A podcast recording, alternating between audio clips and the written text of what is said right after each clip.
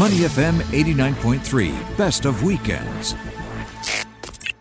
Right here in Singapore, there is a company called Evos Esports, which is in the business of putting games together and also competing in them. Joining us on the line right now is Ivan Yeo, who is the CEO of Evos Esports. Ivan, good morning and welcome to Weekend Mornings here on Money FM. Hello, Glenn. Nice to meet you, and thank you for having me on your show. Well, it's great to have you here. Now, you are managing 12 esports teams with over 300 influencers across the region, a total following of over 65 million YouTube subscribers and 50 million Instagram followers. These are incredible numbers. Tell us about esports. If you can start with just giving us an overview, what does esports actually include in the world of online sports? So I think if you look at esports, the industry is quite similar to that of sports, be it with regards to the stakeholders, you have your teams like Manchester United or the Lakers. You have your leagues, similar to like your NBA and your EPL.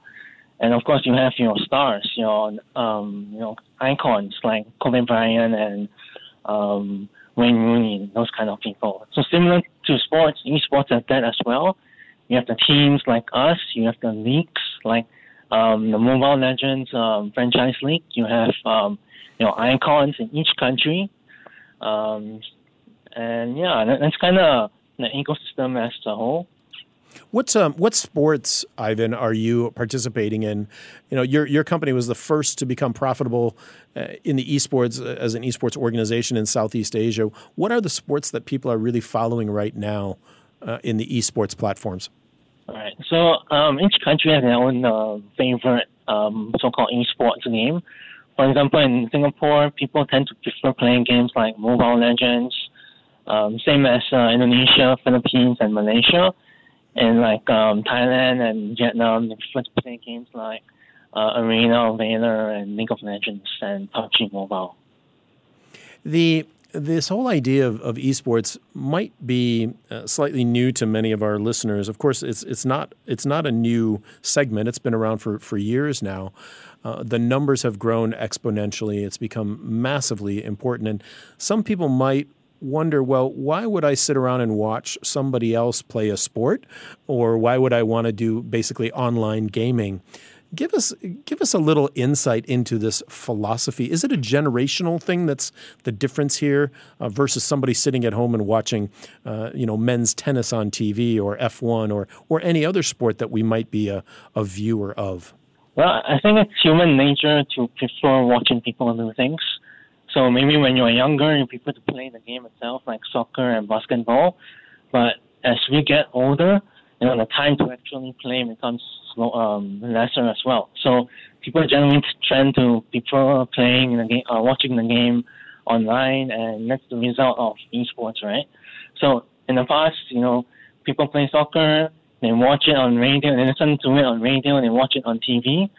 For esports, because of the rise of streaming, live streaming, it has made it more accessible for people to stream games and watch games. And that's why younger people these days tend to see it as a new pastime of watching esports.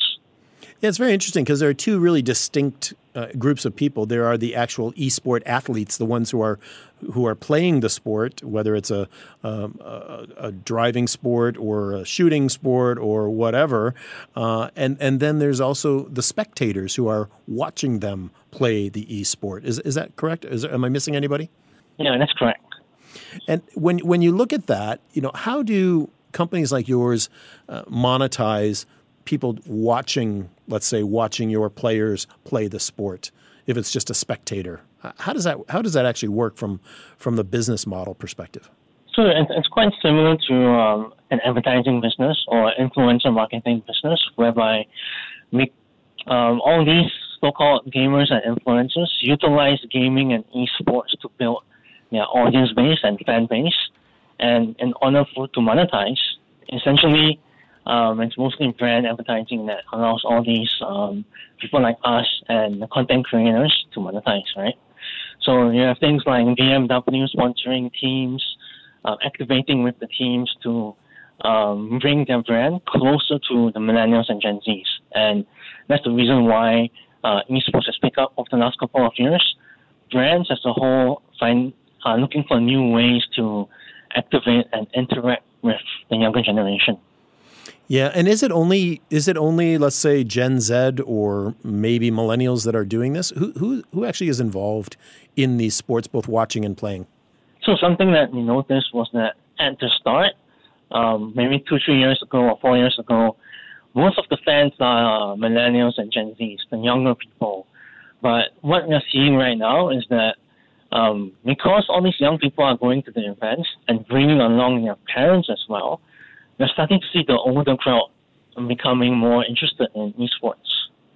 And in fact, what we are noticing is that times like this, where everyone is stuck at home, people are looking to gaming as a way to entertain themselves, to the point whereby gaming has become more of a social activity as opposed to just a gaming niche market like a long time ago.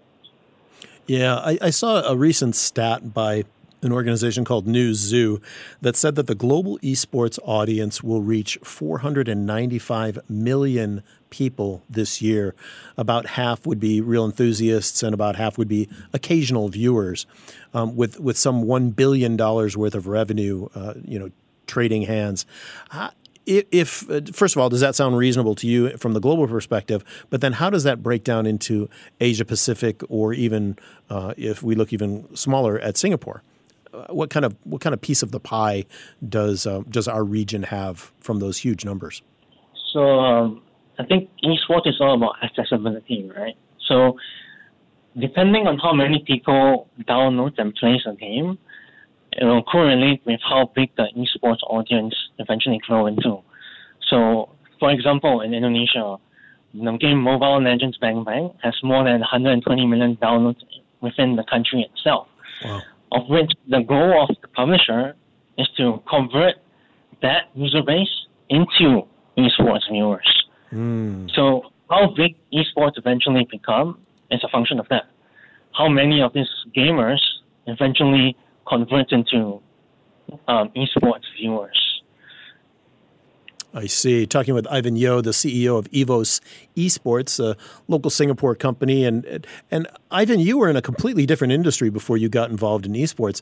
Tell us about that shift for you to go from what you had more of a traditional job, right, before you got into esports? Yeah, I used to be in investments and finance. And I started off in finance and moved towards more entrepreneurship. Yeah. So done business in also like countries like Japan and Cambodia. And right now we're in Southeast Asia. Wow. As you look forward and talking to our business audience here on Money FM, where are the business opportunities for individuals or companies to get involved in this ecosystem of esports? Well, I would say given that the current crisis is happening and most of the people have shifted online. People are spending so much time on social media, on Netflix, and all of these digital platforms. Potentially, there could be upcoming opportunities in things like streaming or digital platforms of that nature. And what about sponsorship? If large companies become sponsors, they're surely going to get a lot of eyeballs, right? And a lot of attention, more so than maybe some traditional types of sports. Yeah, for sure. So what we are seeing on our end is that no doubt a lot of brands are actually cutting their spending on marketing and advertising. But what we are seeing is they are shifting their budget away from traditional into digital.